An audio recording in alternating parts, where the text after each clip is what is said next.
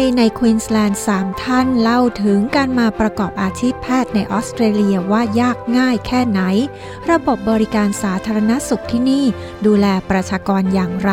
พร้อมเล่าที่มาการก้าวสู่สาขาความเชี่ยวชาญในแต่ละด้านที่แตกต่างกัน แพทย์หญิงปองขวัญประดิษฐานนท์นายแพทย์คุณาวุฒิลิมอาพรและแพทย์หญิงวรินพรอัมพรดนัย พูดคุยในประเด็นเหล่านี้กับ SBS ไทย ติดตามได้จากคุณจงจิตบิคานอนผู้สื่อข่าวพิเศษของ SBS ไทย ประจำควีนสแลนด์ค่ะ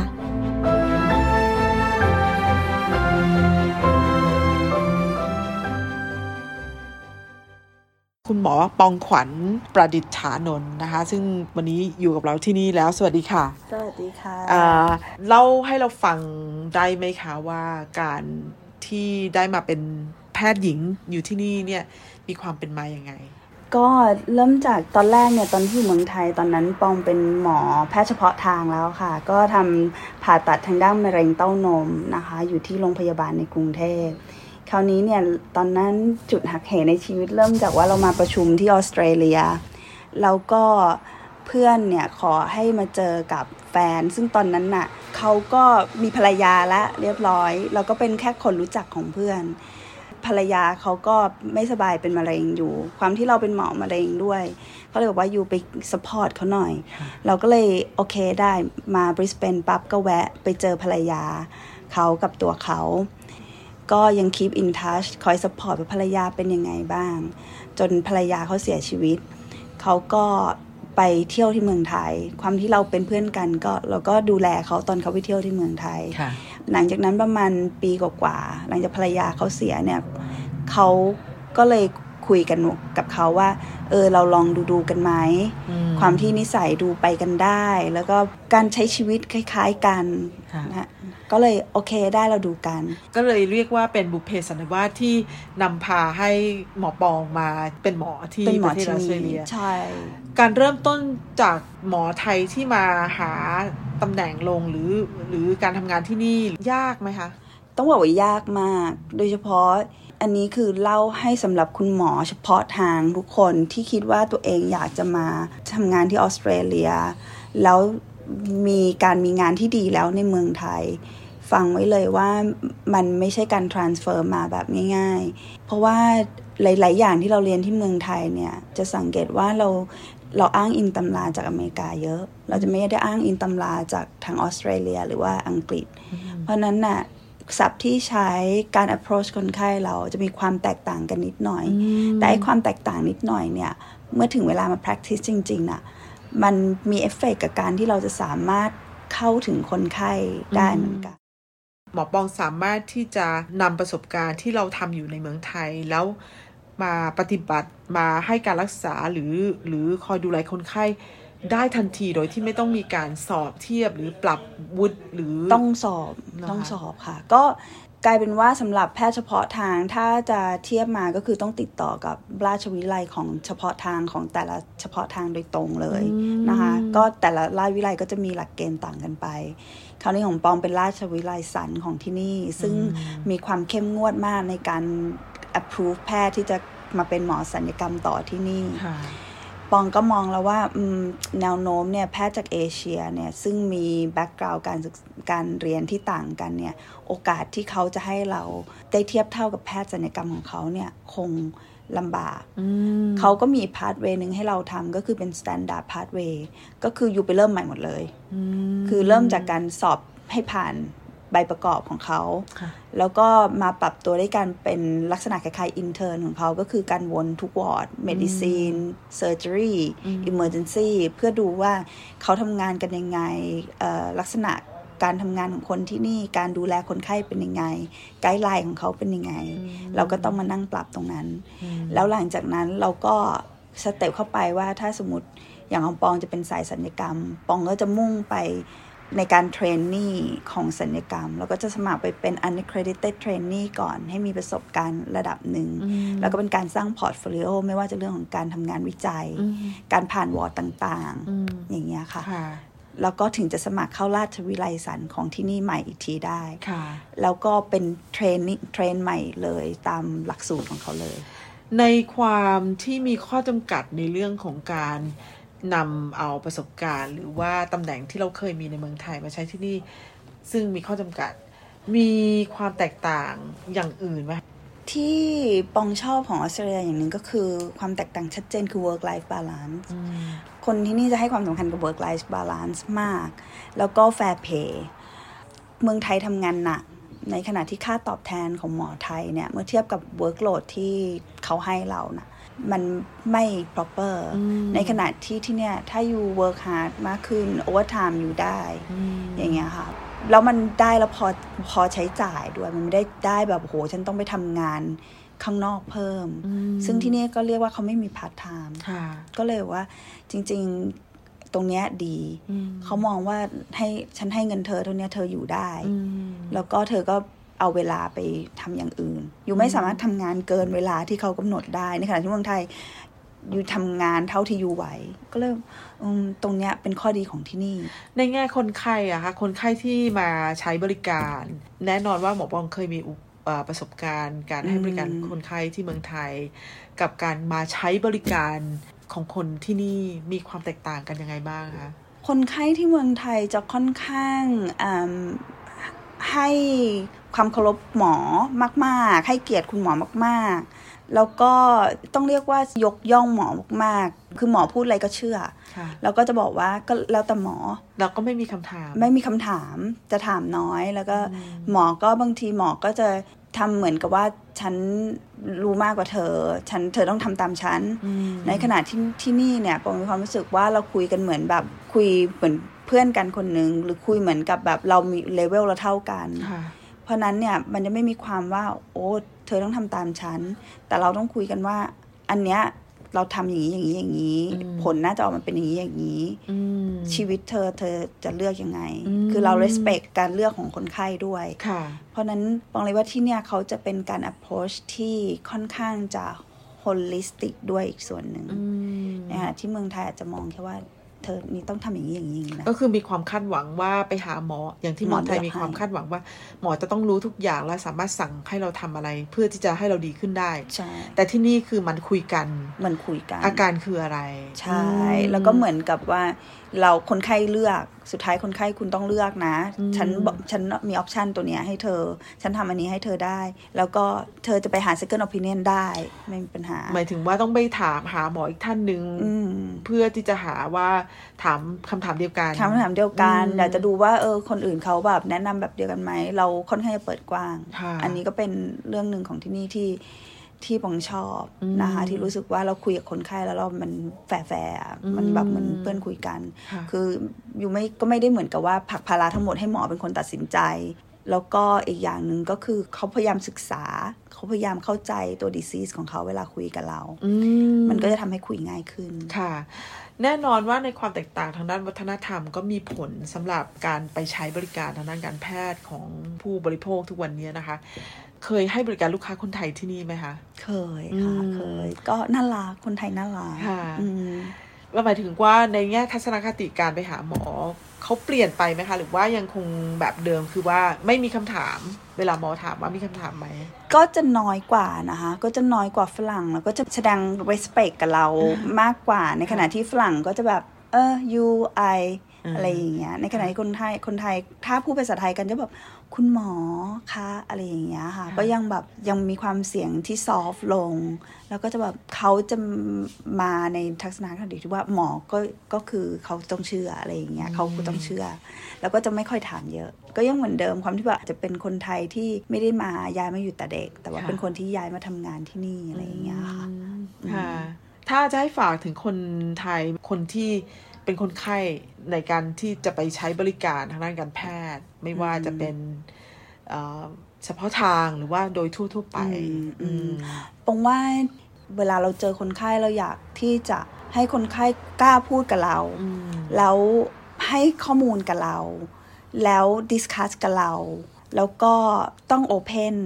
ว่าแบบสิ่งที่คุณต้องการคืออะไร เรา reach expectation ของคุณได้ไหม เรา treat คุณได้ขนาดไหน แต่ในแง่ของ respect ก็ต้องมี respect ด้วยระดับหนึ่ง คือแต่ก็ไม่ใช่แบบไม่พูดอะไรเลย เอาตามหมอทุกอย่างอย่างเงี้ย เราวองคิดว่าตรงนั้นอะมันมันจะทำให้ผลการรักษาได้ไม่ดีที่สุดดีที่ดีที่สุดคือการที่เรารู้ว่าคอนดิชันไหนเหมาะกับคนไข้ ตอนนี้คุณเป็นยังไง แล้วก็ more detail เราก็จะทำให้การมิจฉัยทำได้เยอะขึ้น เขามีก็ข้อจำกัดอะไรทำให้เรารู้ว่าเราสามารถจะช่วยตรงไหนได้มากขึ้น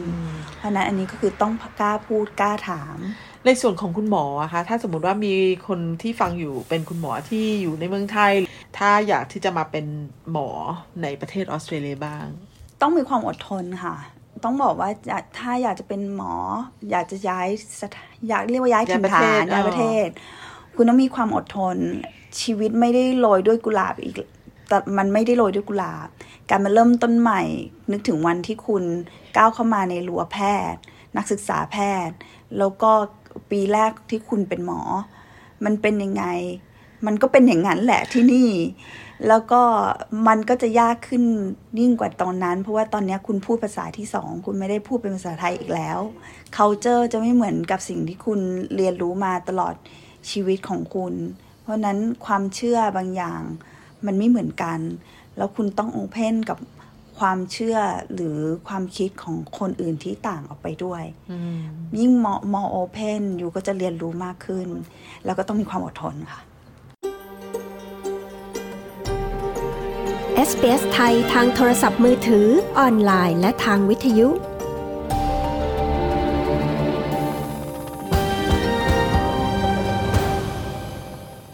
ตอนนี้เราอยู่กับนายแพทย์คุณาวุฒิลิมาพร หรือคุณหมอไซมอน ซึ่งได้มาเป็นนายแพทย์ปฏิบัติการอยู่ในประเทศออสเตรเลียตั้งแต่ปี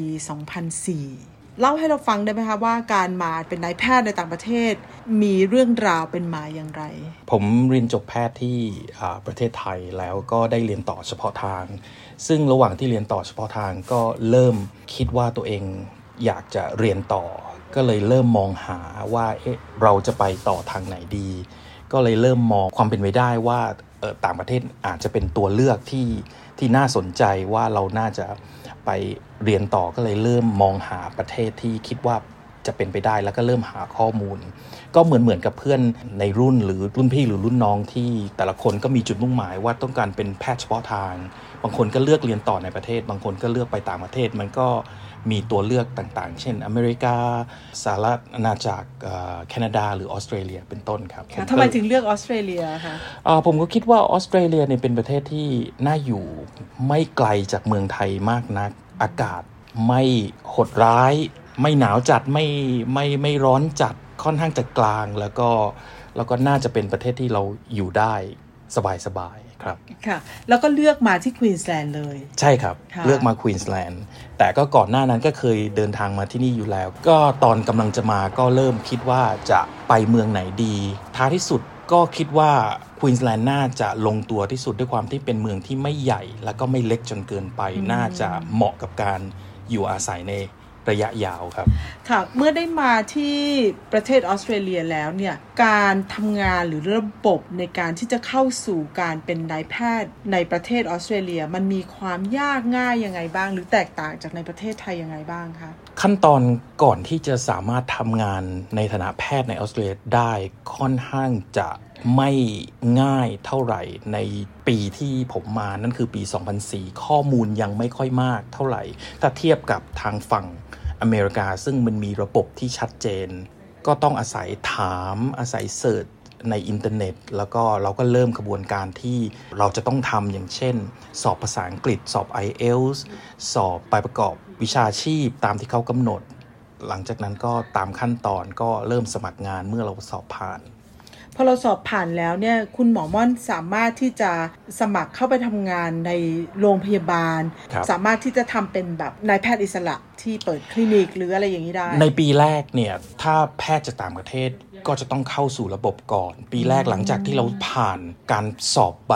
อนุญาตแล้ว ก็คือวุฒิของเราเทียบเท่ากับแพทย์ที่จบในออสเตรเลีย แต่ว่าเราจะยังต้องทำงานเพื่อให้ได้ใบประกอบวิชาชีพแบบอิสระ คือปีแรกเราจะต้องอยู่ภายในโรงพยาบาลที่กำหนด แล้วก็ปฏิบัติงานในแผนกที่กำหนดโดย medical board เพื่อให้ผ่าน minimal requirement ของเขา หลังจากนั้น 1 ปี เราก็จะได้ registration ซึ่งเป็น full registration หลังจากนั้น แล้วเราก็จะเริ่ม วางแผนต่อไปว่าเราอยากจะทำอะไร ถ้าอยากจะเป็นแพทย์ general practitioner เราก็จะต้องเข้าอบรมต่อ 3 ปี เพื่อจะสอบบุติบัตรเป็นเฉพาะทางเป็น general practitioner หรือว่าจะเป็นสัญญแพทย์ก็แล้วแต่ละคนก็จะเลือกทางของตัวเองว่าจะไปทิศทางไหนต่อที่เหมาะสมกับตัวเอง ค่ะ ตอนนี้ปัจจุบันนี้คุณหมอว่าทำงานทางด้านการแพทย์ในสาขาอะไรคะครับผมเรียนต่อเฉพาะทางดังทางด้าน pathology ครับหลังหลังจากนั้น หรือพยาธิวิทยาพยาธิวิทยาอ่าซึ่งเกี่ยวกับอะไรบ้างคะกันสาขาที่ผมเรียนนี่ก็คือ การวินิจฉัยชิ้นเนื้อให้การวินิจฉัยเมื่อคนไข้ไปพบแพทย์ เช่นสัญญาแพทย์หรือ GP หลังจากนั้นก็จะ อาอาจจะต้องมีการตัดชิ้นเนื้อไปชิ้นเนื้อตรวจไปตรวจแล้วพยาธิแพทย์หรือ pathologist เนี่ยก็จะเป็นคนให้คำตอบว่าเป็นโรคอะไร หลังจากนั้นเราก็จะวางแผนร่วมกันกับหมอที่ทำการรักษาว่าเราจะรักษาผู้ป่วยรายนั้นอย่างไรขึ้นกับโรคที่ผู้ป่วยนั้นเป็น ในเรื่องของการรักษาหรือดูแลคนไข้ในประเทศออสเตรเลียกับในประเทศไทยมีอะไรที่แตกต่างกันไหมคะ โดยทั่วไปก็มีความคล้ายและก็มีความแตกต่าง สิ่งที่แตกต่างค่อนข้างชัดก็คือเรื่องระบบส่งต่ออย่างในประเทศไทย ถ้าเราเจ็บป่วยเราก็สามารถไปหาหมอ คนใดคนหนึ่งที่เราต้องการได้ เช่นในระบบเอกชนถ้าเรา ต้องการไปโรงพยาบาลไปพบหมอคนใดคนหนึ่ง เราสามารถทำได้ แต่ในขณะที่ในออสเตรเลีย เราไม่สามารถทำได้ เพราะว่าจะต้องผ่านระบบส่งต่ออโดยที่คนไข้จะต้องมีแพทย์ประจำตัวคือมี general แพทย์ครอบครัว practitioner ใช่ครับ แล้วแพทย์ครอบครัวเขาก็จะดูแลเบื้องต้น ถ้าเห็นสมควรว่าเราต้องการการรักษาขั้นสูงต่อไป พบแพทย์เฉพาะทาง ก็จะมีการส่งตัวไปหาแพทย์เฉพาะทาง แต่ละสาขาที่เหมาะสมต่อไป นี่ก็คือความแตกต่างระหว่างประเทศไทยและออสเตรเลียครับอืมในงานของคุณหมอว่านที่ทำอยู่เองเนี่ยก็คือก็อยู่ในวงจรเหล่านั้นใช่ไหมคะ ใช่ครับ ผมก็เพราะเนื่องจากผมแพทย์เป็นแพทย์เฉพาะทาง เพราะฉะนั้นผมก็จะมีการสื่อสารแล้วก็ปรึกษากับแพทย์ที่ส่งคนไข้มา โดยที่ผมไม่ได้ติดต่อกับคนไข้โดยตรง เพราะว่าเราจะรักษากันเป็นทีม ว่าคนไข้คนนี้เป็นโรคอะไร แล้วก็การรักษาที่เหมาะสมกับโรคชนิดนี้คืออะไร นี่คือสิ่งที่เรา ทำงานร่วมกันเป็นอ่าการรักษาแบบองค์รวมอะครับค่ะมาถึงตรงจุดนี้เนี่ยก็ทำหน้าที่เป็นแพทย์ที่ดูแลคนไข้ครับทั้งไทยและต่างประเทใช่ศครับมาแล้วนะคะ ในแง่ของความเชื่อการไปหาหมอของคนไทยครับที่ไปหาหมอคนเดียวทุกอย่างรักษาได้หมดกับที่นี่เนี่ยซึ่งจะต้องมีการส่งต่อใช่ครับมีระบบ หมอม่อนมีอะไรที่จะคิดว่าฝากให้กับ คนไทยที่อาจจะยังไม่รู้ความแตกต่างของระบบแบบนี้ไหมคะก็ณเวลานี้ความรู้ทางการแพทย์มันก้าวหน้าไปไกล หมอแต่ละคนก็จะมีความถนัดแต่ละเรื่องไม่เหมือนกัน เพราะฉะนั้นการไปหาหมอก็อาจจะต้องใช้เวลาสำหรับคนที่เพิ่งย้ายเข้ามาใหม่ในออสเตรเลียอาจจะต้องทำความเข้าใจกับระบบที่นี่ว่าอาจจะไม่ รวดเร็วเหมือนอยู่ที่ไทย แต่ว่าทุกคนก็จะได้รับการรักษาที่ดีที่สุดเท่าที่จะเป็นไปได้ สิ่งที่อยากจะแนะนำก็คือ หาแพทย์ครอบครัวที่เราสามารถเข้าใจและก็มีความสัมพันธ์ที่ดีกับเรานั่นจะเป็นสิ่งที่ช่วยดูแลเราระหว่างที่ใช้ชีวิตอยู่ที่นี่ เพราะว่าแพทย์คนที่ดูแลเราก็จะรู้ทุกอย่างเกี่ยวกับตัวเรา เพราะฉะนั้นถ้าเกิดเกิดอะไรขึ้น แพทย์คนนี้ก็จะเป็นคนที่ดูแลคุณและครอบครัวได้ดีที่สุด แล้วก็ส่งต่อไปหาหมอ เฉพาะทางที่เหมาะสมถ้ามีความจำเป็นครับ อีกคำถามหนึ่งค่ะครับน้องๆ รุ่นน้องหมอหรือเพื่อนหมอในสาขาวิชาชีพเดียวกัน ยังอยู่ที่เมืองไทยครับแล้วก็อาจจะอยากมีโอกาสมาอยู่ที่ประเทศออสเตรเลียทำหน้าที่เป็นนายแพทย์ในประเทศออสเตรเลียบ้างบ้างครับ หมอมันมี อะไรที่จะแนะนำไหมคะ อยากจะแนะนำว่าถ้าคิดว่าอยากจะมาลองใช้ชีวิตในต่างประเทศมาเรียนต่อเฉพาะทางในต่างประเทศออสเตรเลียก็เป็นประเทศหนึ่งที่น่าสนใจไม่ไกลจากประเทศไทยเท่าไหร่นัก การเรียนเพื่อเป็นแพทย์เฉพาะทางที่นี่ก็อยู่ในขั้นที่ดีมีมาตรฐานพอสมควร การใช้ชีวิตการเป็นแพทย์ที่นี่ก็ดีพอสมควร เหมาะสมทั้งเรื่อง work life balance ถ้าอยากมาก็น่าจะลองพิจารณาออสเตรเลียไว้อีกหนึ่งตัวเลือกครับโอเคก็ยังมีโอกาสมันก็ไม่ง่ายแต่มันก็ไม่ยากเกินความสามารถ เพราะในขณะนี้เราก็มีแพทย์ไทยที่ทำงานที่ออสเตรเลียอยู่ปริมาณพอสมควรอาจจะไม่เยอะมากเหมือนกับบางชาติ แต่ก็เริ่มเข้ามาเยอะขึ้นครับ SBS ไทยแชร์เรื่องราวของเราทาง Facebook คุณหมออีกคนหนึ่งที่เรามีโอกาสได้คุยด้วยวันนี้นะคะ ก็คือหมอบิวหรือดรวรินพรนำพรดนัยนะคะ ซึ่งอยากให้เล่าให้เราฟังนิดนึงว่าในส่วนของตำแหน่งหน้าที่ที่เราทำอยู่ตอนนี้คือเป็นผู้เชี่ยวชาญทางด้านไหนคะตอนจบมาบิวก็เรียนทางด้านจิตเวชนะคะ ก็เรียนเรียนที่จะเป็นจิตแพทย์ค่ะ ซึ่งก็เรียนไปได้ประมาณครึ่งหนึ่งเฉพาะทางไปครึ่งหนึ่งแล้วก็ตอนนั้นท้องก็เลยแบบพักไว้ก่อน ช่วงช่วงที่พักไว้ก่อนก็เลยหาอย่างอื่นทำไปด้วยค่ะ ก็เลยเจอกับทางด้านความงามค่ะตอนนี้ก็ก็กำลังทำทางด้านนี้อยู่อืมแล้วก็เหมือนพักอนุนไว้สักครู่ค่ะ แล้วก็มาทำทางด้านนี้แทนค่ะ ในส่วนของหมอบิวการที่มาเลือกเรียนในประเทศออสเตรเลีย เพราะว่าเชื่อว่าประเทศออสเตรเลียมีความก้าวหน้าทางด้านการแพทย์หรือว่ายังไงคะ ตอนแรกมาเรียนตั้งแต่มปลายค่ะอืมที่บ้านส่งมาเรียน ก็ก็ดีนะคะ ตอนนั้นก็คืออยู่ boarding school คือโรงเรียนประจำใช่ แล้วก็หลังจากนั้นก็พอจบป้าก็นึกว่าจะกลับไทยแล้วค่ะแต่ว่าเราก็แบบอืมไหนๆก็จบมาปลายที่นี่เนาะก็เรียนต่อมหาลัยแล้วกันอืมค่ะ ก็เลยเข้า Melbourne U ค่ะแล้วก็เรียน biomedicine ซึ่งก็จะเป็นอารมณ์คล้ายๆกับ วิทยาศาสตร์การแพทย์คล้ายๆวิทยาศาสตร์การแพทย์ใช่ค่ะ ซึ่งคนส่วนใหญ่ที่เรียน biomed ก็คือต่อหมอนั่นแหละค่ะอืมอ่าจริง ๆ ที่ออสเตรเลียจะมี2 pathway อ่า pathway แรกคือเรียน 5 ปีจบหมอ pathway ที่ 2 คือเรียนตรี 3 ปี แล้วเรียนโทอีก 4 ปีค่ะ แต่ช่วงนี้คือเขาเริ่มจะ phase out ไอ้ที่เรียน 5 ปีแล้ว คือน้อยลงน้อยลงมหาลัยไม่ค่อย offer แล้ว คือจะเปลี่ยนให้เป็นอ่าตรี 3 ปีโท 4 ปีทั้งหมดค่ะเพราะว่าเขารู้สึกว่าพอจบมาแล้วเนี่ยหมอยังเด็กอืม ตอนนี้ก็เลยพยายามที่จะทำเป็นหลักสูตร7ปีก็คือตรี3ปีโท4ปีค่ะซึ่งตอนแรกบิวเองก็ไม่ไม่มั่นใจว่าตัวเองจะชอบหรือเปล่า ก็เลยอังั้นเราก็เลือกเรียนตรีสามปีก่อนแล้วกันค่ะถ้าไม่ชอบจริง ๆ ก็เรียนอย่างอื่นได้อืมแต่ทีนี้ด้วยความผลักดันแรงผลักดันจากที่บ้านนะคะ ก็สรุปก็คือจบหมอมาเจ็ดจ็ปี ใช่ค่ะอืม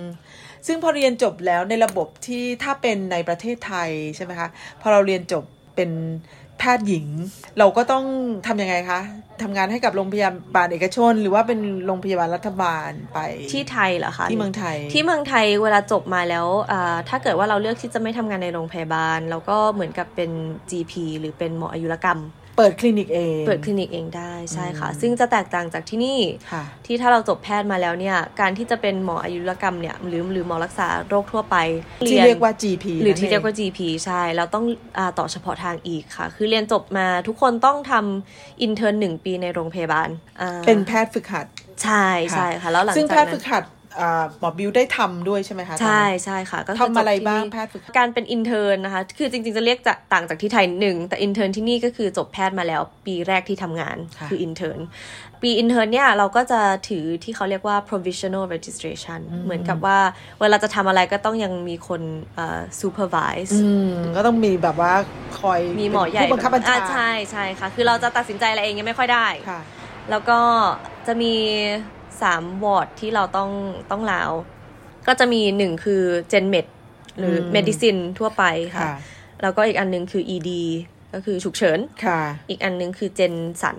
คือสันทั่วไปค่ะอืมคือจะเป็น3อันที่เราจำเป็นที่จะต้องผ่าน สันก็คือการผ่าตัดเกี่ยวกับใช่การผ่าตัดใช่ค่ะ ก็คือจะช่วยแบบไป assist หรือเป็นเอ่อหมอหมอผู้ช่วยใน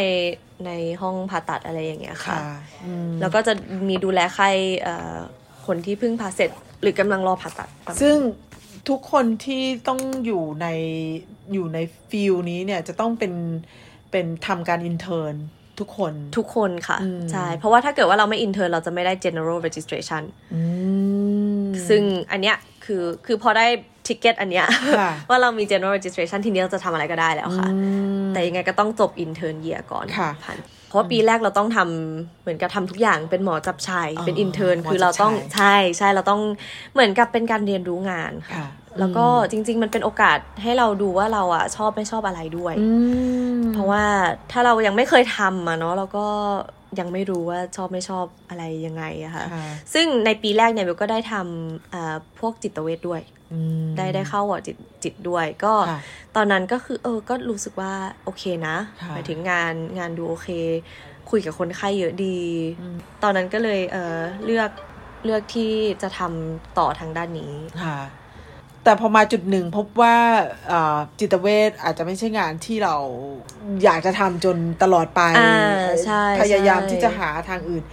คืออเหมือนกันเราก็ต้องตั้งใจขวนขวายหาวิธีอื่น ๆด้วย ที่จะทำให้ work life balance ของเราอะโอเค กับที่เราแฮปปี้